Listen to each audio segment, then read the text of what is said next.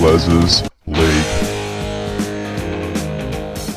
Hello and welcome back to Big Les's League and all rugby league experience. I'm your host, Big Les. Obviously, Ricky Stuart said something pretty controversial. A weak, gutted dog, if that sounds familiar, happened a few days ago in a press conference. Ricky Stuart called one of the opposition players a weak, gutted dog. It's pretty horrendous. I think it's pretty unprofessional from Ricky Stuart. I don't think a coach should be making any sort of comments about an opposition player, uh, let alone any player in a disrespectful manner. I think it's just wrong, especially in front of a live audience. I think that is just super stupid from Ricky Stuart. We all make mistakes, but I think that was a pretty big one for him, and I think he's going to have a pretty hefty punishment coming his way. Probably a suspension. He's already copped a thousand dollar fine. That's nothing for an NRL coach. They get lots and lots of money, so a thousand dollars wouldn't be too much for an NRL coach. Um, but look, I mean, I think he is going to cop a big suspension here. I think he's going to cop a massive suspension. I think it's going to be around the two to three, maybe even four week suspension. That's what I'd be giving him. Uh, could be even the rest of the season. Could be the rest of the season, considering that they probably won't make the top eight. The thing that really confuses me is he hasn't corresponded with Salmon since he was 12 years old. So a bit awkward there, a bit stupid from Ricky Stuart. Again, we all make mistakes. It's a pretty bad one from him. He's going to get severely punished for it. He'll probably miss out on the rest of the season for coaching, already been fined the $1,000. Obviously, Salmon's family came out. They said they were a bit shocked. It's a bit heavy. It is really a bit heavy. And I think that it's a lot of pressure, a lot of criticism that's going to be coming Salmon's way as well. And he's really put him in a bad light, really put him in a bad light. Not just Salmon, but Ricky Stuart as well. His reputation's gone down the hole. Obviously, it'd be quite disappointing to the Raiders fan base as well. You got a lot of fans that respect Ricky Stuart, He was an old boy for the Canberra Raiders, played there for a long time and played some pretty damn good footy there as well. Uh, and then came back to coach. The narrative was perfect. The club loves and looks up to Ricky Stuart. and for him to do that, I think that it's a boundary of their trust as well, the club's trust. So, look, it'll be very interesting to see what happens over the next few days, maybe even the next few hours.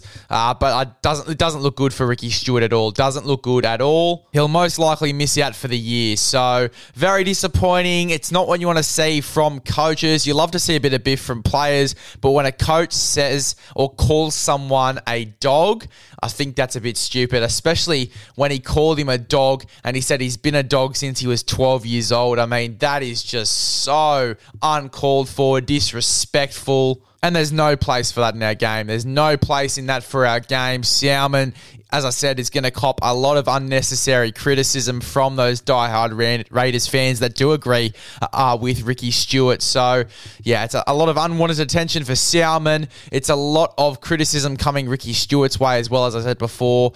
Um, and he's put it on himself. He's going to get himself out of this situation, Ricky Stuart. Uh, but it's a really tough situation to get out of. And it's one that he shouldn't really have put himself in. He's made the mistake now. It's done. He can't go back and change anything. Uh, but there will be a lot of severe punishments, I think, coming Ricky Stuart's way. And he probably won't be coaching for the rest of the season. Also, in other news, Isaiah Papali'i says he probably won't be going to uh, the West Tigers. He's going to backflip on his deal. He said it on Channel 9. I think it was today I saw the report. Uh, really, really hectic for West Tigers fans. There's been a lot of rumours, and we thought that they were just rumours. For that to come out in the media today, it's a bit of a scary thought, I guess, for the West Tigers.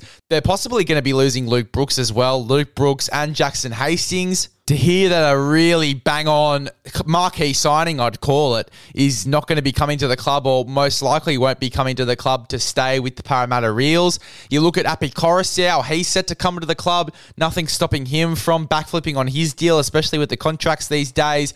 Nothing stopping him from backflipping on his deal and staying with the Penrith Panthers, especially if they win the comp this season. He's definitely going to want to stay with a premiership winning side. So, look, it is it's not looking good for the West Tigers at the moment. I can say that for free. I think that they're under a lot of strife. I think it's going to be a rebuild phase for them, especially over the next few years. Tim Sheens is going to be great for them. Benji Marshall learning under Tim Sheens as well. That's going to be unreal for the club, but it's nothing compared to the work they have to do to rebuild the staff. Uh, the inner sanctum of the West Tigers, obviously spreading rumours about their players, their key players in particular. Uh, Luke Brooks obviously having a lot coming out about him in the media media, and he's blamed it all on the West Tigers board, the West Tigers media. So I think that definitely needs to be sorted out. Also, uh, yeah, rebuilding, getting those players into the side, Isaiah Papali'i, convincing him that he is going to the right place, and Api Koroisau as well, assuring them that they're going to the right place in 2023, making sure they don't backflip on those deals. But it's not really about the players. We've seen that the players, especially coming through, can perform. I think their junior comp, if I'm not mistaken, won the comp uh, in the lower grades. So there's definitely not anything wrong with the players coming through. It's more of a internal thing for me for the West Tigers. They definitely need to fix over the next few years if they want to become a successful franchise.